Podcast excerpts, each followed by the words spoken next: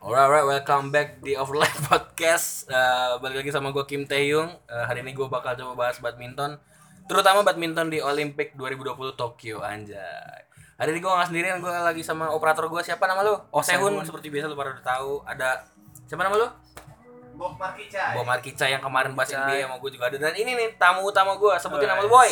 Kim Mincil. Kim Kecil. Tadi padahal Box Sujeng namanya.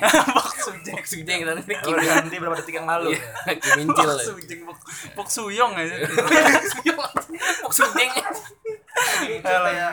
Kim Mincil ini Kim Mincil ini udah jadi seorang pundit badminton udah cukup Iya, lama selama udah. berapa? Eh, 14 menit. 14 menit. Tadi diresmiin ya depannya sambil Diresmiin, no, ya. sambil naikin motor. sambil lagi sama ibunya Bon Marley. Bob Markicai. Bob Markicai. Oh, iya, iya. Kita langsung ke topik aja gimana nih, Boy? Eh, Kim Mincil. Eh, Siap nggak lu buat berbincang-bincang sama gue nih? Siap lah, siap lah. Siap. Oke kan kita kita bentar lagi nih medio Juni atau Juli kita bakal masuk ke pak eh, periode di mana so, eh, eh, Olimpik 2020 dimulai gitu kan. Di mana tuh? Kita di Tokyo. Kita semua tahu lah lumbung emas Indonesia tuh sampai kapan pun akan selalu ada di mana olahraga namanya? Badminton, Badminton. gitu kan, badminton. Benar. atau bahasa, Indonesianya? bulu tangkis. Ini bikin pertanyaan jebakan ya. Eh. Kita semua tahu dari tahun 92 misalnya 92 kita udah punya si Ra- si Ratu badminton seorang Susi Susanti yang di sama Alan Budi Kusuma juga kan. Mereka dapat emas. 96 kita dapat juga di eh, Chandra Wijaya sama Tony Gunawan. 2000 tahun 2000 di Sydney kita dapat juga 2004 di Athena kita dapat juga 2008 di Beijing. Beijing kita dapat juga 2012 kita sempat libur kan eh, di London gara-gara Tontowi Ahmad dan Liliana Natsir gagal membawa emas Iya. di quarter final dikalahkan sama musuh bebuyutannya Eh, siapa namanya The New Face Siluling. bukan bukan ini ya bukan siapa namanya Ghana. Ase lupa. Ase lupa namanya. Oke kita Oh, badminton tapi, Ghana ya. tapi, tapi tapi beruntungnya kita berhasil mendapatkan si emas ini si emas yang hilang ini di Rio 2016 Brazil ya. sekarang gue gini deh Vin. Eh gue gini deh Kim. Kim Mincil kalau kita menilik peluang Indonesia kan gini deh gini. Gue sebutin peraturan ini HP gue gak bisa kebuka ya nah, Eh, kan kita tahu nih eh, kalau lu pengen gue sebutin peraturan dulu deh. Kalau lu pengen masuk Olimpik seenggaknya atau lu pengen eligible untuk ada di Olimpiade kan lu seenggaknya harus 16 besar kan? Dan setiap nomor tuh harus ada dua. Sekarang gue bakal bahas satu-satu dari main single misalnya. Di main single kita punya peringkat 8 Jonathan Christie. Sama Anthony Sinisuka Ginting kan? Sebenarnya kalau dari secara ranking Tommy Sugiharto juga eligible karena dia peringkat 14 gitu kan. Tiba-tiba begini. Kan Mereka tidak tahu masalahnya kalau Terlihat. gak main. dia Dia begini. Dia peringkat 14 sebenarnya eligible tapi karena emang di satu nomor cuma harus ada dua wakil jadi yang bisa sebenarnya cuma Jonathan Christie sama Anthony Sinisuka Ginting kan. Prediksi lu sama dua pemuda ini anjay. Yang satu 20 tahun yang satu 21 tahun. Gimana peluangnya di main single Olimpik kita tahu ada Kento Momota ada Yes. Shiyuki ya kan? Ada Victor. Axelsen Oh. bukan ada Kenta Ada Nishimoto ada Chen Long, Chen juga. Long. ada Axelsen jagoan ada Susan, ada Jen Organson. dan ada juga Fittingin. ada Fittingin Fittingus ya Tingus. gimana peluang menurut lu Ya untuk saat ini sih pulangnya 16 besar bisa lah. 16 besar bisa 16 besar lah. Tapi nggak ada kemungkinan eh tidak menutup kemungkinan buat juara satu. begitu aja Gua berkembang gak sih? Berkembang gak sih? Tahu di luar. wah prediksi begitu saja Selama naikin motor gua berkembang. Ya. Naikin motor tuh saja inspirasi inspirasi gua banyak nih. Ya kita tahu lah. kalau begitu doang sih kita tahu. Gua ngajak orang di pinggir sana juga bisa kayak begitu Spek lebih nih menurut lu. Menurut lu Anthony Ginting sama Jonathan Christie bisa ngapain gitu kan? Secara sebenarnya kalau gua kalau gua boleh bilang mama apa aja nih. Sebenarnya emang mereka tuh salah satu salah dua band single terbaik di Indonesia. Tapi inkonsistensinya juga masih sangat menghantui diri mereka kan nah menilik peluang mereka gimana menurut lu Ayo cepetan cepetan Coba sekarang gua mau naik ke lu, Bel. Iya. Menurut lu mereka berdua peluangnya gimana, Bel? dioper ke saya. Oke gua mau jawab juga nih kalau Oh iya. iya. kalau menurut gua pribadi Biar ya, ada gambaran lah. biar ada gambaran. Bung misalkan misalnya gini Kim Taeyong Kim Taeyong Ya, Kim, gimana Kim? misalnya misalnya misalnya gini deh kan biasanya kan kalau di Olimpik itu kan dibagi grup tuh nggak tahu kan lu? Tahu gua. A B C D. bukan bisa bisa APH juga Iya, kalau Dibagi banyak. grup misalkan pasti pasti pasti wakil dari sesama negara beda grup dong Betul. Misalnya Jo- Jonathan Christie uh, grup A, uh, Anthony Sinisuka Ginting grup B gitu kan. Dan kalau kita lihat dari ranking mereka, mereka bisa ada di tier 2 gitu kan. misalnya di tier 1 Chenlong, tier 2 nya mereka gitu ngerti gak sih? Jadi kalau menurut gua peluang untuk lolos seenggaknya ke 8 besar 16 besar masih bisa. Cuman tergantung gimana lawan mereka nantinya. Kan kita tahu misalnya eh, si Anthony Sinisuka Ginting itu kan dia dia dia dia cukup konsisten beberapa beberapa bulan belakangan ini tapi dia selalu dihantui sama yang namanya Kento Momota gitu kan Jepang. sama sama ya sama halnya dengan Jonathan Christie yang selalu digagalkan sama Victor Axelsen misalnya Hmm. tapi Dan tapi gitu-gitu Christie bisa ngalahin Lindan juga kan beberapa kali nah menurut gua sih kita punya peluang untuk seenggaknya dapat bronze gitu ngerti nggak maksud lo kita punya peluang untuk dapat bronze. Emang dapat emas agak sulit tapi gue percaya banget nih anak bisa gitu kan nih anak gue bisa. Medali tapi kalau misalnya kita realistis kita cukup medalinya cukup sih menurut gue jadi kita nggak perlu kayak rakyat Indonesia nggak perlu ngebeban-bebanin kayak gila Jonathan Christie kan juara Asian Games Jonathan Nah. Christie kan ini Eh, Anthony Ginting kan juara di Korea Open gitu gitu Dia kan kita so nice juga ya, Kong. Ya, bukan sih. Enggak sih enggak. Bukan. enggak enggak penting sih sebenarnya. Oh, iya. Gitu jadi menurut lu gimana kalau itu menurut gue pribadi sengaja kita dapat emas aja udah bagus bagus gitu Bronze, bronze, bronze Menurut- misalnya menurut gue bronze gitu kalau menurut lu gimana nih Kim Kim Min Chil apa Ya Kim Min Chil Kim bener. Min Chil Iya. Jadi kan misalkan eh, Anthony Ginting grup A nih. terus si Ging ya Terus si Jonathan Christie grup B. Itu tuh kan mereka kan ada di tier 2 tuh kan. Nah, terus ya. dia, tuh eh, menurut gue juga kemungkinan lolos ke grup untuk ke delapan besar misalkan itu bisa sih tapi mungkin nanti di sana dia akan menemukan lawan-lawan yang sudah sulit di tier 1 seperti Kenta Momota iya. terus ya Axelsen gitu-gitu. Dan itu menurut gue juga peluangnya agak berat. Sebenarnya sih head to head nggak nggak apa ya? Ya, nggak ngaruh, ngaruh, sebenarnya. yang ngaruh itu adalah bagaimana mental dia di lapangan Betul, betul, betul. nah itu menurut gue gua gua kalau masalah masalah mental di lapangan gua nggak ngerti banget sih soalnya kan gua nggak pernah ikut lomba tapi si Kim Min Chil ini temen gua udah sering juara Oh, anjir. iya. sering juara nggak gila. juara antar kampung gua. antar kampus Gila, sering gila, juara dia jadi jadi masalah mentalitas di lapangan tekanan yang ada di lapangan dia lebih ngerti daripada gua Dipantau Yonex kan. online Dia sebenarnya bisa berangkat ke Kudus bisa berangkat ke Kudus tapi tidak mau dia Aduh. Kayak mulai kentang ya pembahasannya Oh. Kim Terus Kim Kim Kim Taeyong. BTS nih berarti gitu ya oke oke kita misalnya udah selesai nih kita ngebahas si wakil Indonesia menurut lu deh Kim Taeyun. eh odds paling gede untuk menangin emas di main single siapa? Itu apa? Odds itu kayak Peluang peluang. peluang paling gede yang buat bisa menangin eh, emas di main singles ya kita mah doa aja juara Karena negeri gitu iya, ya. karena gue Indonesia gue jangan bersih sih. Kalau enggak sini sekali ginting antara dua itu. Hmm, jadi semoga aja mereka ketemu di final gitu ya. Semoga final Indonesian final lah. Anjir. Amin. amin amin amin Single Tapi, ya. kalau gue realistis sih sebenarnya gue berharap itu juga sumpah gue berharap Jonathan Christie ketemu sama Anthony Sinisuka Ginting di final gitu kan tapi kalau misalnya gue realistis dari performa sekarang-sekarang ini sebenarnya si Yuki ini bahaya juga sih tau gak si Yuki dari Cina peringkat dua iya. sama Kento Momota juga bahaya sebenarnya dan kita nggak bisa kesampingin Victor Axelsen tuh ini pemain badminton tapi setinggi setinggi Virgil van Dijk-nya Oh, bola iya. gitu kan. Jadi maksud gua dia punya wingspan-nya tinggi juga. Dia dia bisa lompat lebih tinggi daripada pemain lain. Hmm. jadi menurut gua akan banyak rintangan buat si Anthony Sinisuka Ginting dan seorang Jonathan. Jonathan Christie untuk dapat emas. Tapi ya Indonesia men gua harap kita bakal dapetin emas di main singles karena udah libur lama juga kan kita. Ngapain tos ya Gue ngapain tos ya? Eh enggak nih tapi gue mau nanya ya. Enggak lu kalau misalnya nonton All Indonesian Final bukannya gregetnya malah kurang ya iya betul sih Iya yang kan? kurang Iya parah kan? Kemarin gue kayak nonton yang di TV tuh yang ala Indonesian Putra Ganda itu, Ganda Putra itu gue biasa aja sih. Iya, kemarin- Dibanding kayak singlenya lu lihat iya iya iya si siapa? si gue enggak Si Jan Ogens bukan iya Jan Jorgensen sama yang jadi Cina Taipei itu loh. oh Chu Chen Chen Nah itu kan seru banget sumpah itu sampai 3 set itu bener-bener parah Iya, sih. Iya, iya, iya. Ya, gua gua ada hype-nya. Iya, betul betul betul. Emang yang pas kemarin Indonesian Final kan itu Indonesia Open kan yang eh Dedis ketemu sama Minion kan. Hmm. Itu emang agak kurang karena kita tahu kita bakal dapat emas di situ gitu Iya kan. Tapi ya tapi ya lu Olimpik, Olimpik ya lu pengennya Indonesian Final lah ya? Iyalah, Iya, Lu semua semuanya berharap main aman aja lah ya. aman aja gitu. Nah, kita selesai bahas main singles berarti prediksi teman gue Kim Min Chil yang sangat hebat ini ya. adalah Pandit All iya. Indonesian Final gitu kan. Iya. Sekarang kita beralih ke woman singles. Oh, yes. Anjir. Gua tahu.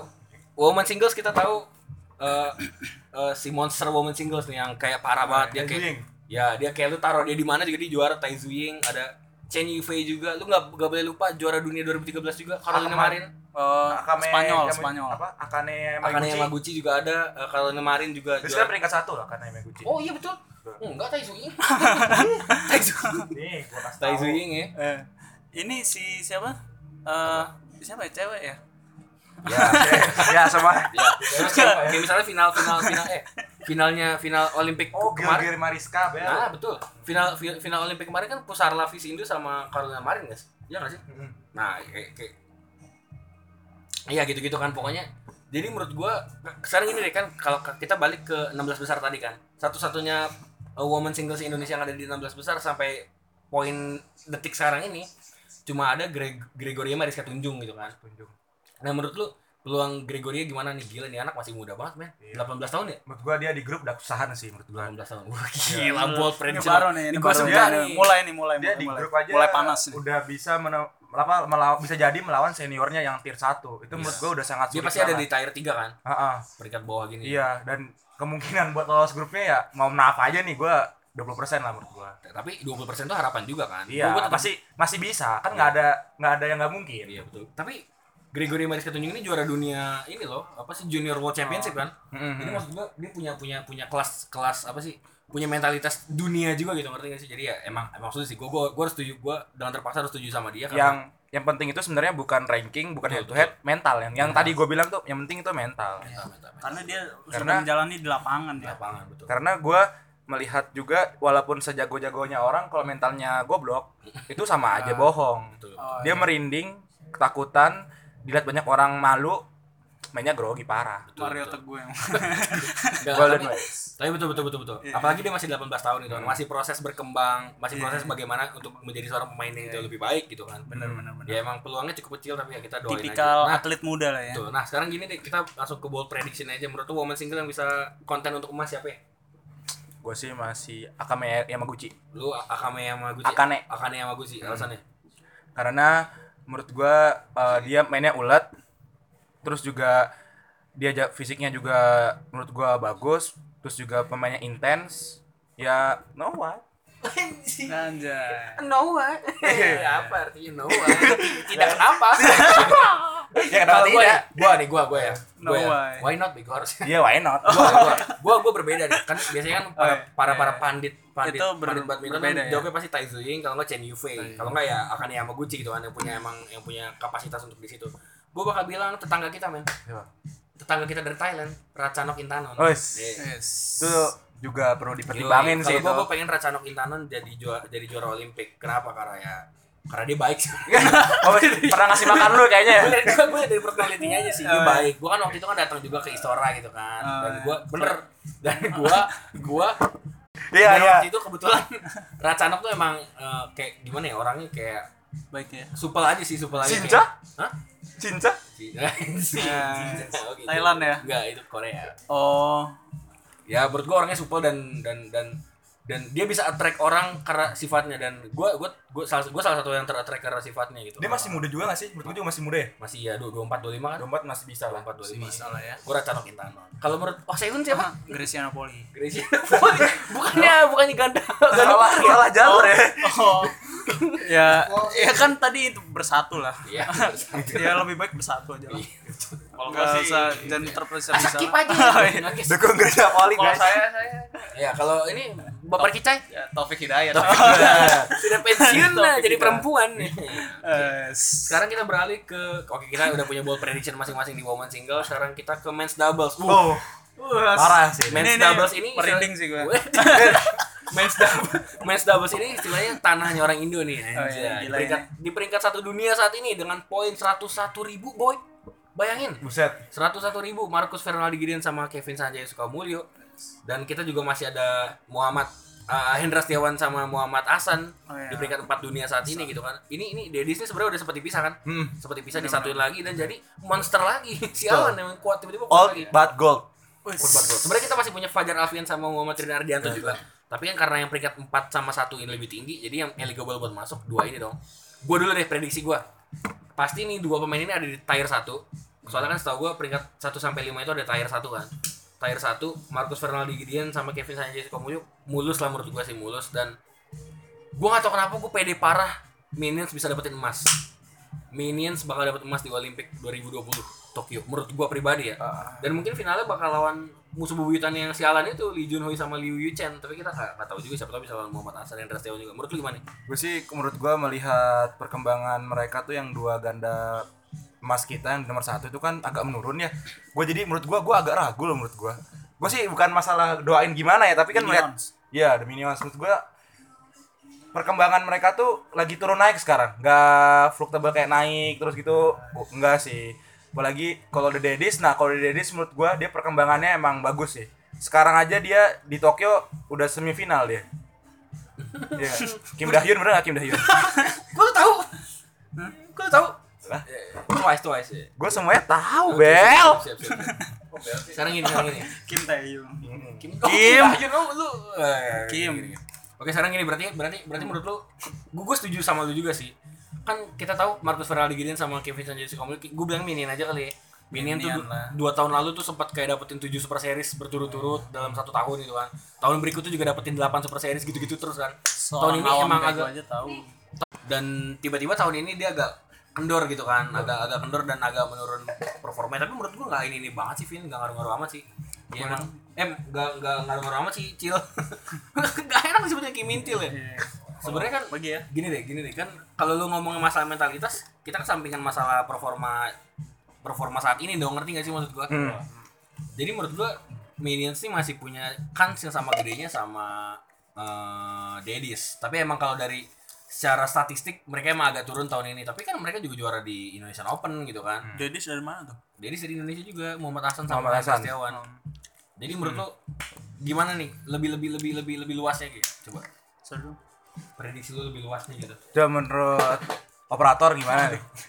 gua ada pembukanya dulu deh gua kalau gua Simon Santoso. Sih. Kalau gua sih Rudy Hartono oleh di Hartono dapetin 7 All England lo nggak tahu kan lo Eh gimana? Ya tetap sih peluangnya. Gua eh, nggak bisa terpungkiri lagi sih. Emang kalau misalkan The Minion gue juga berharap bisa dapetin juara sama medal emas ya. Karena mereka salah satu yang sangat diunggulkan mungkin ya terus kedua juga The Daddies juga ada gitu.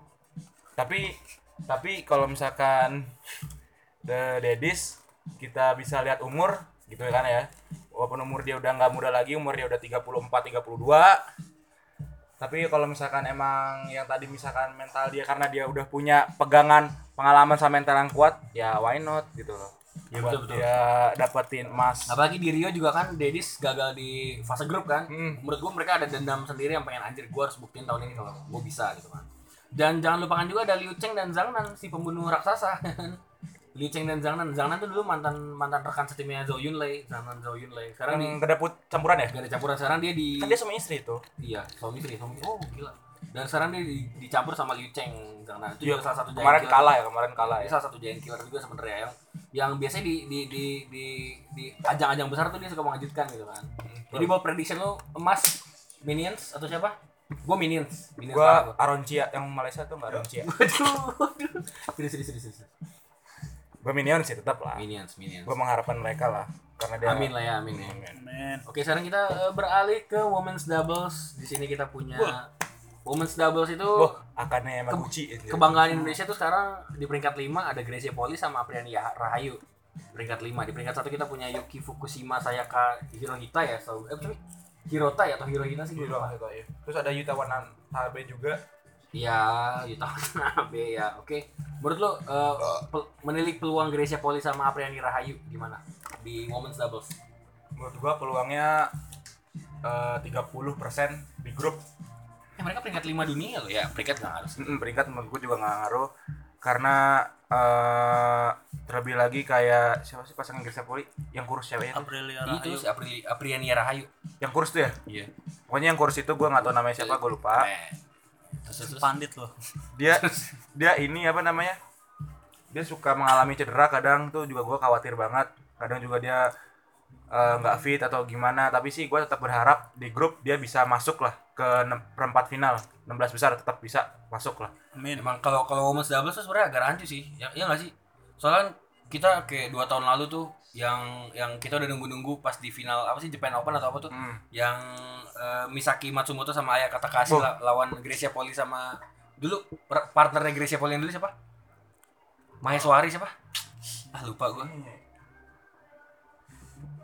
Itu pasangannya Tontowi Ahmad pasangannya siapa sih gua tahu. Pokoknya dulu dulu kita sempat tunggu-tunggu dan ternyata kan si Ayaka sama Misakinya cedera di final gitu anak. Nah, gue takut gue takut masalah concern tentang cedera ini bisa mempengaruhi performa Benar, seseorang benar. juga kan. iya nggak ada yang tahu soalnya kita Betul betul betul. Jadi ya kita harapin yang terbaik sih kalau kalau emas ya karena emang agak rancu sih sebenarnya kalau women's doubles gue sih ya berharap Gracia Poli sama Priyan Rahayu bisa konten untuk dapetin emas ya kapan lagi gitu kan Indonesia kita kita kita punya peluang yang sama untuk dapetin emas di setiap nomor kan oke sekarang kita langsung pindah aja kali ya. Ganda campuran. Kita langsung pindah ke yang terakhir mixed doubles. Anjay.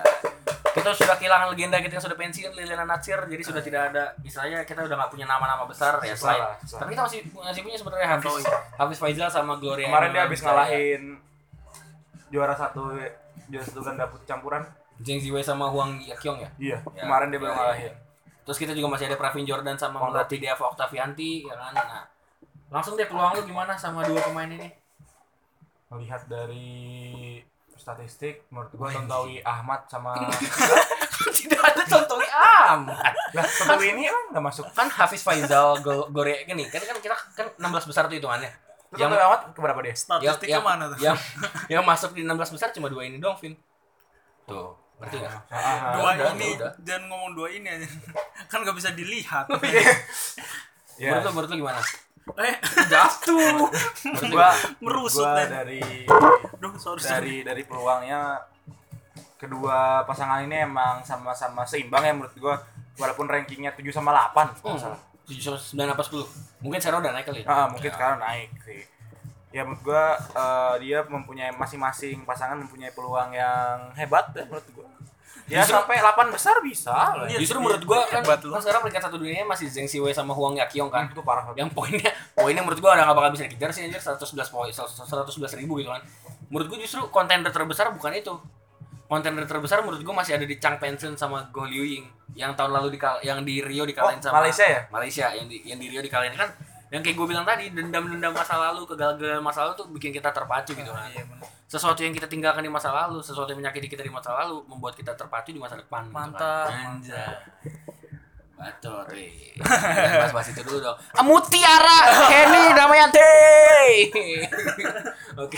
Panggilnya siapa lagi? Jadi kalau menurut gue justru justru justru kontender terbesarnya si Chan Peng Sun sama Go Liu Ying karena Menurut gue juga kalau misalkan kita ngomongin eh, sebesar Tokyo ya, ada kayak ya. Gak usah dekat-dekat sebenarnya. ganda campuran itu yang paling mempunyai tekanan besar tuh di ranking satu pasti. Ya, betul, betul. Kayak kemarin di All England atau Kevin Marcus dia kan kalah di awal kan? Iya, chaos di R1 Iya, ya. heeh. karena terus gua baca dari wawancaranya karena dia mempunyai tekanan. Karena tekanan harus juara, tekanan harus bisa ngambil medali di sana yang kedua ya, kalau saya yang kedua ya. Iya, iya. Yang kedua Soalnya ya. kan All England cukup prestisius sih sebenarnya kan buat Hmm. salah satu harapan orang Indonesia buat menangin medali ya kalau nggak All England, eh, Olympic, Indonesia Open gitu kan, Terus game. Asian Games, SEA Games gitu kan, terus All kayak England Oh, Thomas Thomas dan Uber terus apa sih final final final series di Dubai itu? BWF Ya BWF Final Super Series di Dubai gitu kan. Itu kan salah satu ajang prestisius gitu kan. per seribu itu. All England Iya. lah yang paling Olimpik sih paling tinggi. Sebenarnya paling tinggi Olimpik paling prestisius tuh buat Kayak yang badminton doang gitu iya. setuju. setuju, setuju, setuju. Jadi kan mer- gua sering denger ya. jadi jadi kalau menurut gua sih Hafiz Faizal sama Gloria Emanuel Wijaya agak sulit emang, agak nggak sebesar peluang Tapi dia bisa memanfaatkan lu. apa bisa bisa. Tapi dia bisa memanfaatkan tekanannya itu yang peringkat satu itu buat bisa dia ngambil emas tuh sih. Betul, betul. Kalau dia Eh, paham buat kan, itu. eh, yang siapa sih yang Ivan Sozonov sama Oh, dari Rusia. dari Rusia yang pernah tiba-tiba peringkat tiga ini peringkat tiga All England Ganda putra ya? iya ganda putra terus yang Pernah menang juga dia. iya terus yang eh, pasangan ganda putra ganda putranya Inggris tuh siapa sih namanya Atau ad hoc gitu gitu. iya bu itu itu ganda campuran Gabriel Adcock sama Ceweknya itu ya? iya itu itu ganda pokoknya ada yang peri- yang dapat bronze di Rio. Itu kan mengejutkan juga istilahnya mereka peringkat 30 plus tiba-tiba bisa ada di Juara tiga. bronze ya kan mengejutkan. Jadi ya kita Nggak ada yang nggak mungkin Gak sih. ada yang nggak mungkin di dunia ini men. Selagi eh, kok itu masih berbentuk apa namanya itu? Bujur sangkar. Kan bola itu bundar itu. Selagi kok masih apa segitiga Iya. ujungnya rada bulat.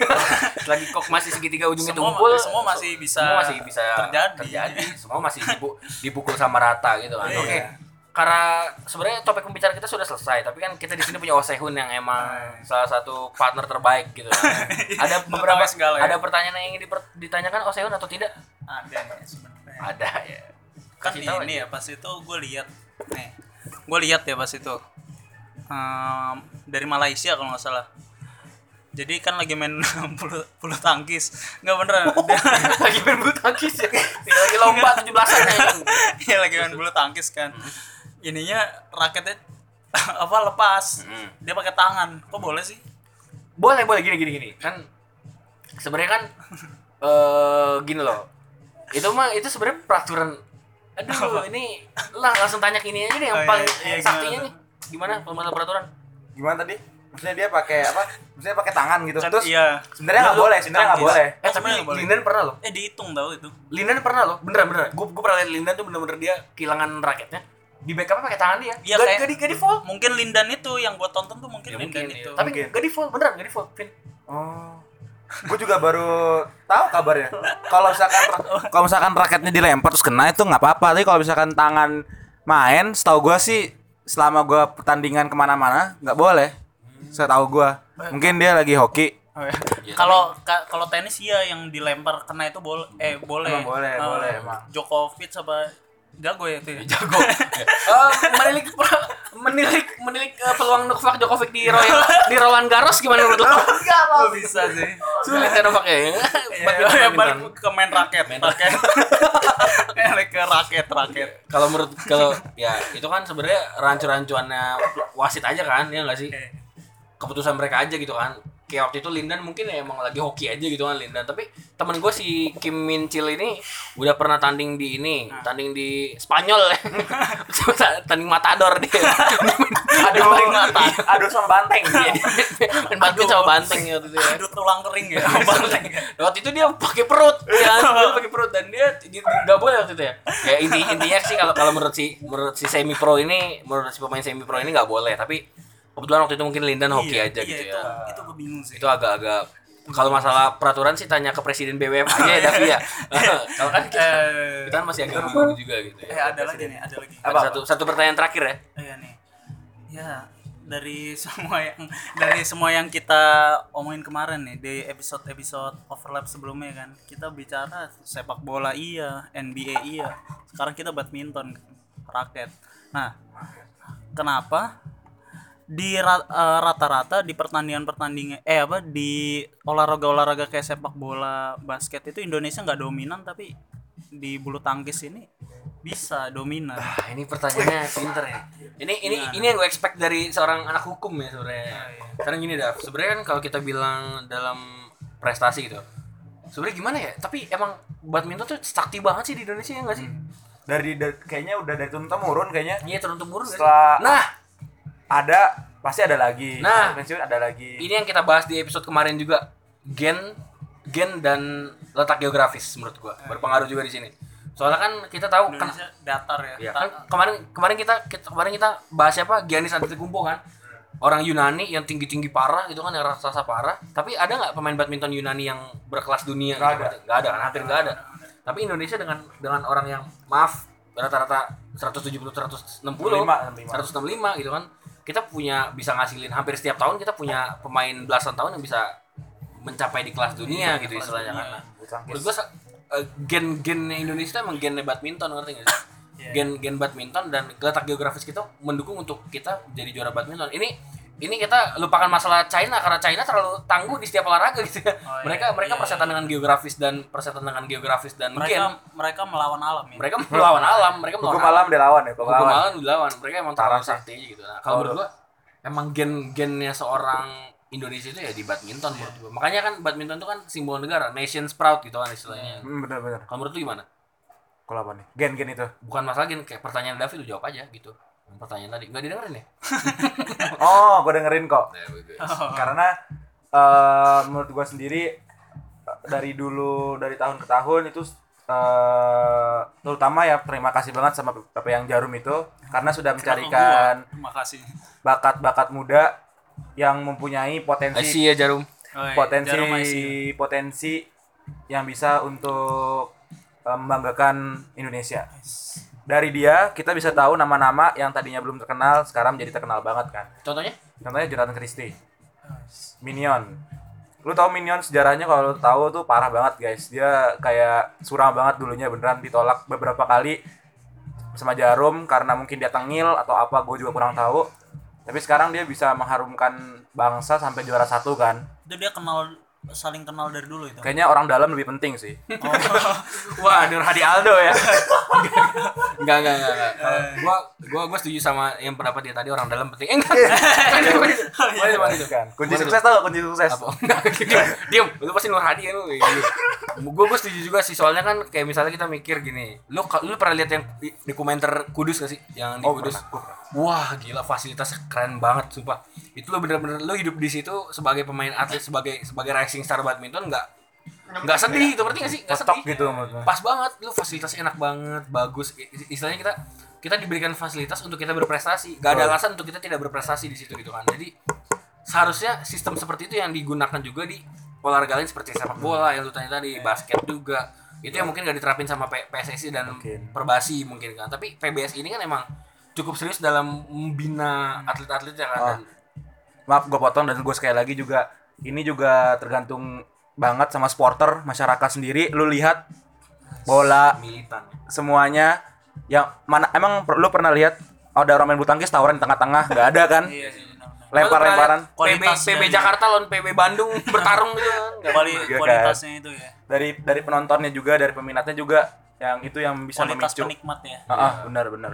Tapi berarti bisa dibilang ya badminton itu nggak bisa dipungkiri merupakan olahraga paling menjanjikan Nations di proud, Indonesia. nations proud. Kan menurut gua gini loh, proximity yang dilakukan oleh badminton, oleh organisasinya, oleh Masyarakatnya. oleh masya- bukan masyarakat, ya masyarakatnya juga oleh atasan-atasannya proximity yang dilakukan ke masyarakat itu lebih meluas daripada basket dan ini ngerti gak sih? Dan pusat. lu lu ngelihat misalnya gini deh, kita ngomongin Filipina. Filipina orang di pinggir jalan mainnya apa? Main basket. Oh. Main basket beneran. Orang Filipina di pinggir jalan main basket.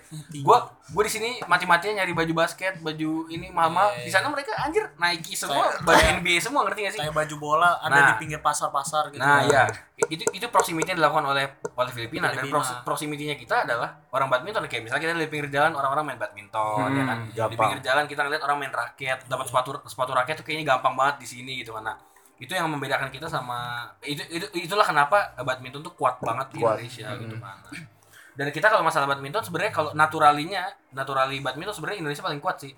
Karena Cina kan emang difokuskan untuk mendapatkan emas kan sesuatu ya dia selalu selalu targetnya Ya, tuh targetnya emas, emas selalu Indonesia kan nggak nggak ditargetin banget tapi kan kita bisa dapat dapat aja Memang ciri khas permainan ya, apa? Iya, iya. Kayak ya Kalau- kayak Barcelona bermain bola. iya Mereka bermain dengan ini identitas, identitas iya kan? betul. Kalau ya bisa dibilang ya gua nggak tahu ya. Mungkin yang lu maksud Tiongkok itu eh, bermain ya konotasinya ya emas. Betul, betul.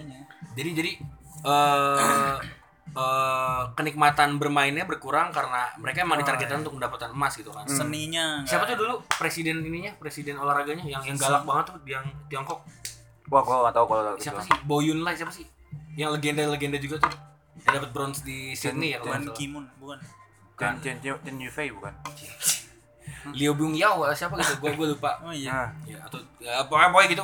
Ini tuh dia tuh sempat jadi presiden eh, tim di Olimpik itu dan yang yang pas 2012 kan Cina dapat 5 Tiongkok dapat 5 jadi ada 5 nomor 5 limanya Tiongkok bayangin. Nah itu dia salah satu yang berhasil. Nah itu kan emang seakan-akan kita ngeliat anjir Cina tuh emang eh, sorry Tiongkok tuh emang berambisi banget untuk dapat emas gitu kan. Nah, kalau secara natural permainan badminton menurut gue yang terkuat negara kita sih. Benar nggak bisa dibohongin terkuat. So- soalnya terlepas terlepas dari Rudi Hartono. target atau enggak ditargetkannya menurut gue Indonesia yang paling kuat gitu kan. Nah, sekarang terakhir deh karena di sini ada pemain profesional parah itu kan yang pernah datang ke Spanyol untuk bermain matador gitu kan. Iya. Pesan lu untuk anak-anak muda. Masih muda ya. anjay. langsung ini loh. Langsung diambil. pesan pesan gua jangan menyerah terus teruslah beribadah kepada Tuhan yang Maha Esa karena dialah yang membuka yang membuka jalan dan semuanya. Tapi juga lu harus ber berjalan lurus dengan usaha lu. Kalau usaha lu nggak ada tapi lu tetap doa ya sama aja bohong. Lu nggak nothing lah pokoknya nothing. Terus lah yang penting adalah kembangin bakat yang lu punya.